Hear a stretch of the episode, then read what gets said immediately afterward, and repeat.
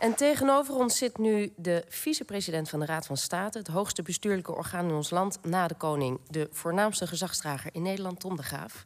Tevens. Ja, het is echt waar hoor, voor wie dat zijn staatsrecht Leuk niet op dat orde heeft. Ja. Tevens juryvoorzitter ook, want eh, dat is de rol waarom u nu aan tafel zit. Ja, van de met- Libris Ja, Geschiedenisprijs. en met Tom de Graaf gaan we nu eh, even stilstaan bij de nominaties. Tom de Graaf, van harte welkom nogmaals. Dank. Eh, allereerst ben je zelf een eh, soort geschiedenisman, een enthousiast lezer van historische boeken. Ja, ik ben typisch zo iemand die eigenlijk geschiedenis had moeten studeren. Dat niet gedaan heeft, omdat hij dacht, dan word ik alleen maar leraar.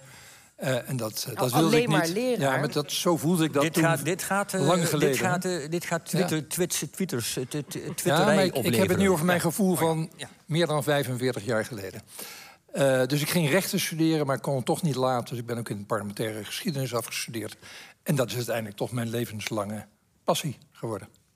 Ja, en is er dan een, een boek wat misschien eh, zo'n indruk op je gemaakt heeft als lezer van historische boeken, dat je zegt, ja, Nou, kijk, er zijn eh, heel veel historische boeken die indruk op mij hebben gemaakt, die een deel van je leven ook een beetje hebben gevormd.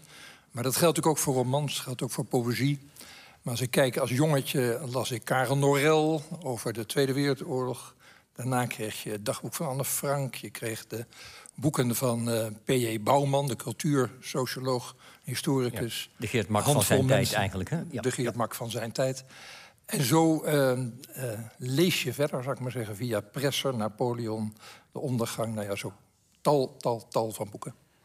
Goed, we gaan naar de genomineerde titels. Eh, we noemen ze even op in willekeurige volgorde, zeggen we er dan altijd bij. De strijd om Bali van Annelot Hoek. Het monsterschip van Luc Panhuizen. De politiek van het kleinste kwaad van Bart van der Boom. De zwijger van René van Cipriaan. En de Weimar Republiek van Patrick Dassen. Eh, dit zijn alle genomineerden. Applaus daarvoor. Eh, Tom de Graaf, kun je iets zeggen over waarom deze boeken juist genomineerd zijn? Nou, de jury die kiest, heeft vijf boeken gekozen ehm, op de shortlist.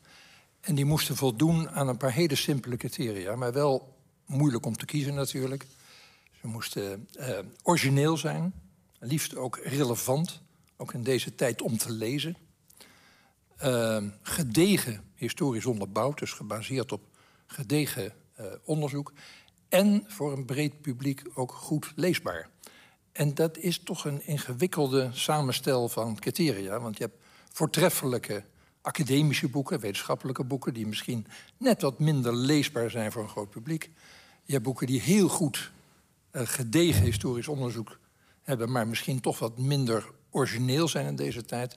Dus die combinatie van factoren heeft vijf fantastische boeken opgeleverd. En wat opvalt aan die nominaties is... het zijn eigenlijk allemaal boeken die op een of andere wijze... de 80-jarige oorlog of onze oorlog tegen Indonesië... of gebeurtenissen tijdens de Tweede Wereldoorlog... of aan de vooravond van de Tweede Wereldoorlog... het gaat allemaal over oorlog in zekere zin en crisis. Heeft dat onbewust een rol gespeeld in de keuze van de jury? Nou ja, als het onbewust is, kan ik het niet bewust formuleren. Nou, nu doe toch maar een poging. maar ik denk eigenlijk dat u vooral moet kijken naar de auteurs. Waarom hebben zij deze boeken geschreven?